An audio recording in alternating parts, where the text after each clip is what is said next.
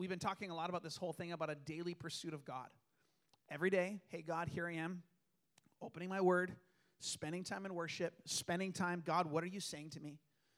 And this morning, I want to shift to something different. And I, I have heard, probably if you've been in church for any length of time, I have heard that sermon of what I've been saying for my whole life. Read your Bible, pray every day, and you'll grow, grow, grow. I've heard that my whole life, and it's true and it's super important. But there's another thing that happens that we don't step into that steals what God deposits in our heart. It's like this we open the door to God and say, God, come on in, but we leave the back door open and everything just kind of flows right back out of our life. God blesses you on a Sunday. God works in you in your quiet time. And there's these open doors in your life that sap the energy, the life, the encouragement, the, all the things God does. It gets sapped out of your life. And one of those things comes from one of, the, one of these other things we want to foster here, and that's this word called health. You can put that word up, the, the definition of health. Health. We work from rest. Prior, and prioritize prioritize Sabbath and relationships. We work from rest. Many of us don't work from rest. We work from tired. We work from I better do this. But God set up a principle of a thing called Sabbath and that's what we're going to be talking about today is that you are called to take space to set it aside to God that you would not be exhausted, emotionally drained from a place of fatigue, but actually from a place of strength. So, if you got your Bible, go to Exodus. I think it's chapter 20, verse 8, I think, if I remember correctly. And it says this Remember the Sabbath day and keep it holy. Six days you shall work, shall labor and do all your work. But the seventh day is a Sabbath to the Lord your God. On it you shall not do any work, you or your son or your daughter, your male servant or your female servant, your livestock, the wanderer or the foreigner who is within your gates. For in six days the Lord made the heaven and the earth, the sea and all that is in them, and rested on the seventh day. Therefore the Lord blessed the Sabbath and made it holy. If you're taking notes today, the name of the, the message of the service sermon this morning is Working from Rest. Back in, uh, I think it was the 1800s, 1700s, somewhere in there, the country of France decided that we they could be a lot more productive if they had everybody work seven days instead of six.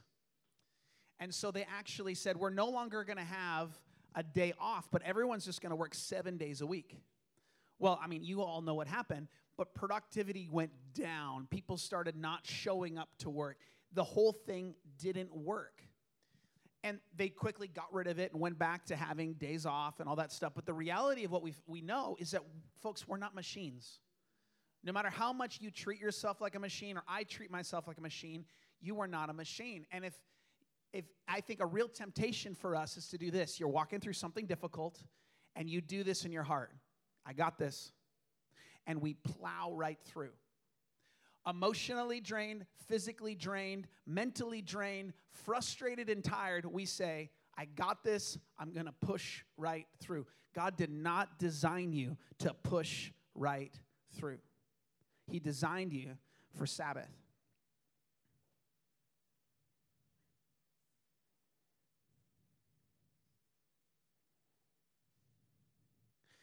So, this whole Sabbath thing, before we get too much farther, I'm not trying to say to all of us that we're supposed to become Jewish and get the Jewish curls and the yarmulkes and um, start going to temple every week. It is out of the Old Testament. And I would say this, though this thing called Sabbath, we easily disregard in our culture. We easily disregard this thing called rest. But we would not disregard something like another one of the Ten Commandments, like murder. Well, that's Old Testament. You know, it's, it's okay to murder. Um, you know, lying, it's okay. Um, adultery, it's okay. You know, we would never say that, but when it comes to resting, taking a Sabbath unto God, we easily disregard it. And then we pay the consequences in our life. So, what's the principle of this command? What is, what is God saying in all this? I think, first of all, it's this one, work six days, rest one. You were made to work. First principle. Second Thessalonians 3 10 through 12 says this. Now, here's a word for all of us. If anyone is not willing to work, let him not eat. Now, that sounds nice. For we hear that some of you walk in idleness, idleness, idleness, idleness, idlenessness. not, not busy at work, but busybodies. Now, such persons we command, command and encourage in the Lord Jesus Christ to do their work quietly and earn their own living. I want to say this if you don't aren't in a place of work, you are missing out on your God design. And I would say this one, we work for ourselves, but you will find way more satisfaction in being a servant of others. If I am living for my own self actualization, my own goals, I'm gonna make myself something, you'll find that you will miss out on what God has for you. But instead, if I turn my focus and say, How can I be a blessing to others? How can I lend my strength and my talent to bless others? You'll find your heart being satisfied and you'll find yourself stepping into fulfillment like you never did before. Our whole culture is oriented around finding gratification in ourselves. And God's like, the one that's the servant's gonna be the happiest. The one you're gonna find way more joy in working to be a blessing than working to try to bless yourself. But the second principle in that is this day of rest. Us Americans are really good at saying amen about the work part. But the second part, rest, that's another part we need to step into. And I'll say this it's not because you're tired that you rest. In fact, on the seventh day, God created all the creation. And on the seventh day, what did He do? He rested. Now, was God tired? No. God wasn't tired. It was a principle. God was trying to show us and teach us something that this is the order and the flow of how things work. So if you say, Well, I'm not tired, it's not about that. Sabbath is about separating a day unto God. Now, I want to say this other th- quick thing before we set this up. Romans 14 5 says this One person esteems one day better than another, while another esteems all days alike. Each one should be fully convinced in his mind. And he's talking about this concept and this principle of Sabbath. In other words, one person takes a whole day and he makes it a Sabbath. Another guy takes a day and he's like, well, I'm going to make every day kind of like a Sabbath.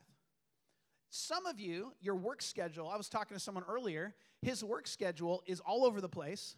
And he goes into these blackout seasons of three to six hour chunks where he's working full time. How is he supposed to take one day off a week?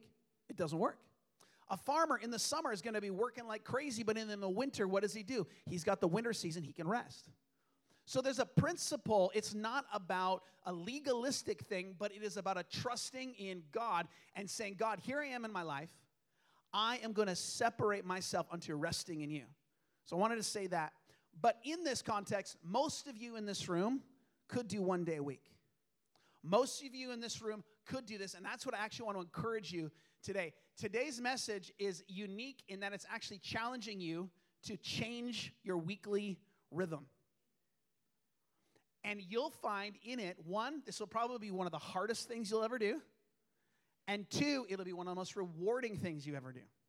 So it said in Exodus, it said this it said, Remember the Sabbath to keep it holy. Well, what's that supposed to mean? Keep it holy means this set apart, dedicated unto God. In other words, this day is not my day, it's God's day. God, this time is yours, not mine. It's an offering I give to you. In other words, it's not just a day off where I sit in the hammock all day. That's not the point. The point is, it's a day dedicated first and foremost unto God. And in it, there's some things you want to do to prep, to prepare to step into Sabbath, okay? Preparation for the Sabbath. In other words, the day before, you might work a little harder so you can actually have a day of rest. And one, I would say this one, get it done. Get the food ready, get the house ready, get the projects done. Maybe you're gonna work a little longer, work a little, get that email done, do all that stuff so your heart and your mind is uncluttered for the day. The next things, I love this one concerns and ambitions. I think so many of us are so filled with our concerns, our thoughts, that we have no space to hear what God is saying. And so in it, you take your, I would even say, take a piece of paper and write down all the things you're concerned about my friends, my family, my future, the things I'm excited about, all this stuff. I'm going to write it all down. I'm going to put it in paper. Then I'm going to lay it aside. Next thing, communicate. Let people know that you're when they can reach you. So if they can't reach you the next day, that next day, make sure they know when they can reach you. And lastly, unplug. On that day, put your phone in airplane mode, put it away. Don't look at your email, turn it off, let it go. And I, I, I really believe that this, you need to prepare your heart. If you're going to set a day aside as holy unto God, it's going to take some work and it's going to take some reorienting of your life. Hi, Cheryl. It's an old college friend. Hi. The next thing is this what do I do on a Sabbath day? Here's the thing we rest, we worship, we do life giving things. Rest, worship, life giving things. So the email doesn't happen, the phone doesn't happen, the stresses, the ambitions, all of the stuff. You're laying aside all of your stuff, the things of your life you're focusing. You're saying, God, this day is holy unto you. I'm laying it aside. So you wake up in the morning and you say, I'm going to rest today. That means not just physically, but mentally. All of my concerns, all that stuff, I'm laying it all aside. Worship, I, am in the Word, I'm praying, I'm seeking God that day, and I'm remembering. And I think this interesting. It says this remember the Sabbath. It's not, it doesn't say do the Sabbath. It says remember the Sabbath. What, what, what are we remembering? We're remembering that God has done all these things and we're entering into a place of thankfulness. God, thank you for this last week. Thank you that I have all my I have my needs met. Thank you for the relationships in my life. Thank you for your blood that washes me and cleanses me of all my sin. Thank you that you have me, you're for me, you're with me. Thank you. Remember, stop. Sing, rejoice. Turn your heart to God and say, God, you're good.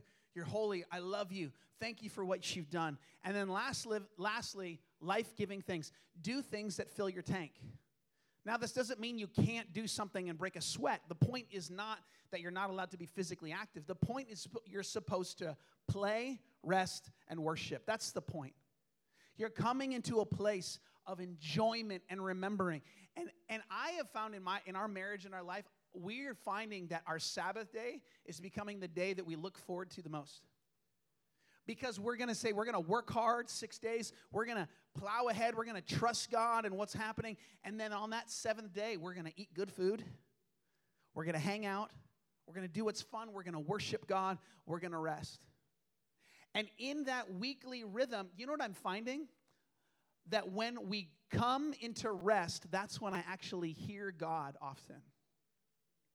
That's why we can work from what rest. Why? Because when we rest, we stop, we step back, we lay aside all our concerns, all the things that aren't figured out, and then we say, God, my attention's on you. And then what happens? God speaks, God works.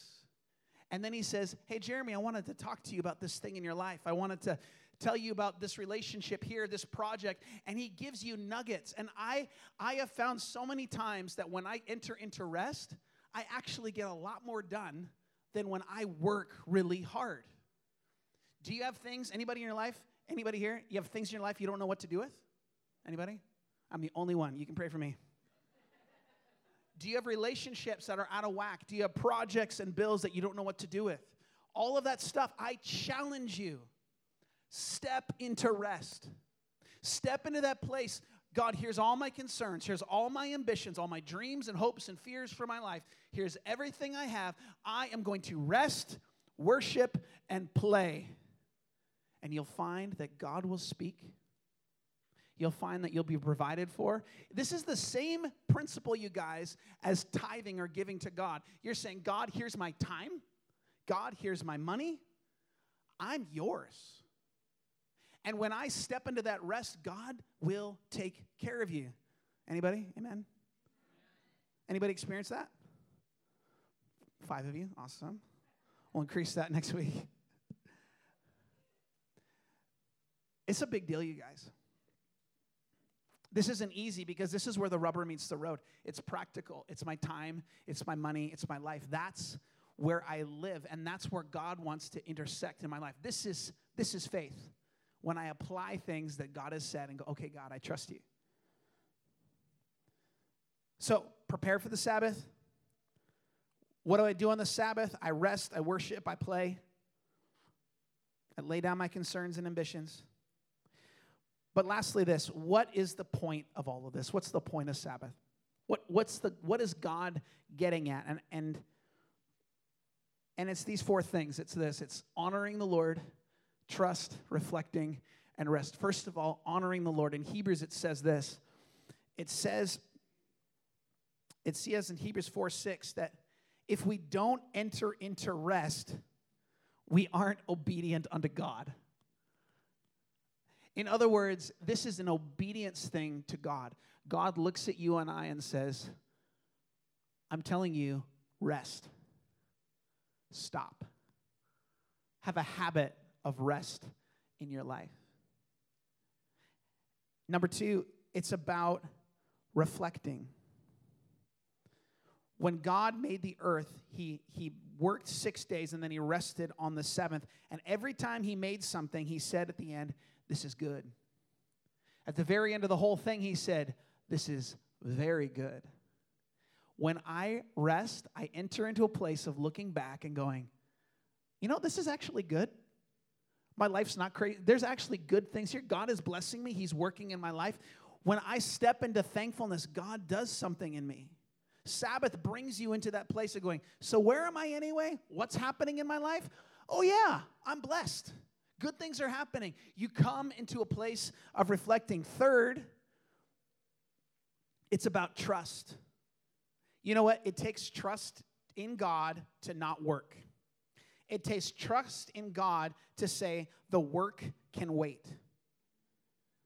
It takes a space of going, I know that my ability, my strength is not what brings me what I need. It's actually Him. So therefore, I'm actually going to stop in my trying and I'm going to stop and trust. I do that financially. I do, you like how I keep talking about money over and over again? Um, and the reason I say that is it's such a heart thing. Like what I do with my time and my money is such a heart thing. And God's like, trust me with it. Trust me with it. And lastly, it's about rest. In um, Numbers 13, it says this crazy story. The people of Israel are going into um, the promised land. God's promised that I'm going to give you this land. This is Numbers 13. And they go and they spy out the land. And it, and it says this whole thing that they went and they saw, and there was amazing food, and there was all these built up cities. And it said, they said, the spies even said that it truly flows with honey and with milk. It's a very wonderful, beautiful land. And it's a representation that God has promises for you and for me. He said things. God has said things to you. God said things to me. He has things in store for us. So they spy out the land. They see this. Then the spies talked amongst themselves, all 12 of them. They got in a big circle and they said this the 10 of them said this. Then the men who had gone up said, We're not able to go up against these people because they're stronger than us. Yeah, that's the point. But it says this in verse 32, chapter 13. It says, So they brought to the people of Israel a bad report of the land that they had spied out. Why? Because they said, In my strength and my ability, I can't do this. So we're going to make sure everyone's on our team and says, Let's not go.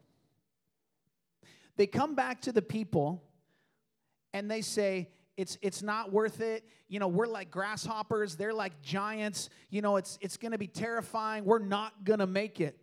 And then at the people, then all the people raised a loud cry and they wept that night. And all the people of Israel grumbled against Moses and Aaron. The whole congregation said to them, Would that we have died in the land of Egypt, or that we would have died in the wilderness.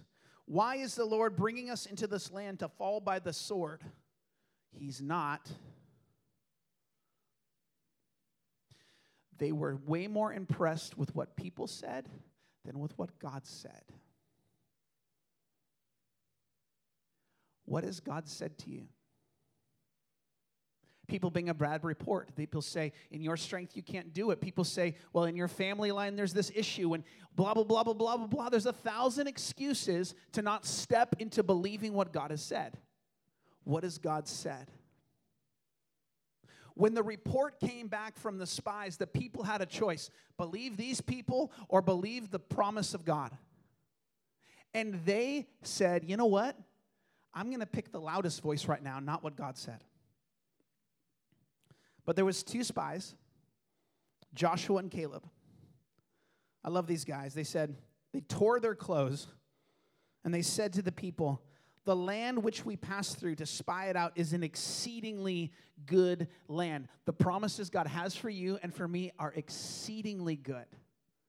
Exceedingly good, like amazingly better than you could ever hope for or imagine. It's exceedingly good. And they said in verse 8 if the Lord delights in us, and He does, he will bring us into this land and He will give it to us. It's a land flowing with milk and honey. Only do not rebel against the Lord. What has He said? What has He said? What has He said? I don't know if that's proper English. Only do not rebel against the Lord and do not fear the people of the land, for they are bread to us. Their protection is removed from them, and the Lord is with us. Don't fear. Why don't we fear? Because we're trusting in what He is saying, not what we are experiencing. Hebrews chapter 4, verse 11 says this. The writer is talking about this exact story, and he says, Let us therefore strive to enter that rest, so that no one may fall by the same sort of disobedience. For the word of God is living and active, sharper than any two edged sword, piercing to the division of the soul and the spirit, of joints and of marrow, discerning the hearts, the, the thoughts, and the intentions of the heart. And no creature is hidden from his sight, but all are naked and exposed to the eyes of him to whom we must give account. What is this whole thing talking about? The writer is saying, look, don't be like the Israelites who said, I can't trust God. I'm not going to trust God because I'm afraid because of what's there. I, it doesn't make sense. The math doesn't add up. We're not going to make it. Don't be like them. And then he goes on to say this no creature is hidden from his sight. In other words, when God speaks, the word of God is living and active, and God gives you a promise.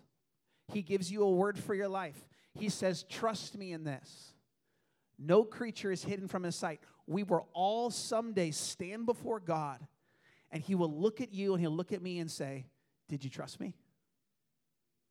Did you rely on me? And often we'll say, I kind of wanted to, I tried.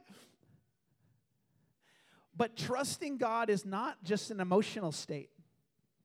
Trusting God is a practical one. And so God gave us this thing called Sabbath as a practical weekly rhythm for us to step into faith. Because when I Sabbath, first I'm sitting in this chair, and this is the chair of self reliance.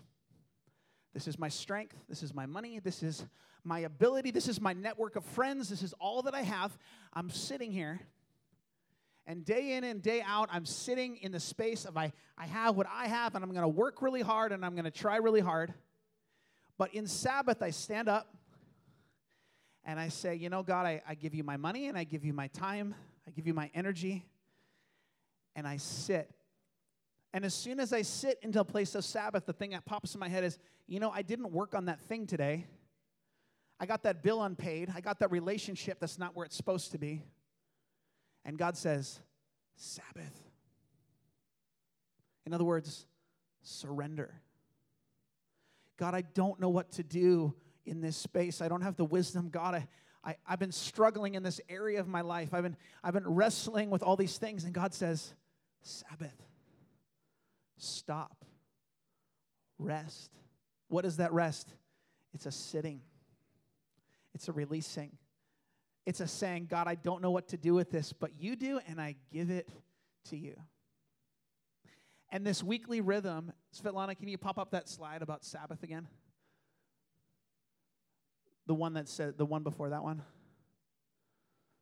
The next one. What do I do on Sabbath? I rest. I worship. I do life giving things. Because I'm entering into a practical rhythm of saying, God, this is your time.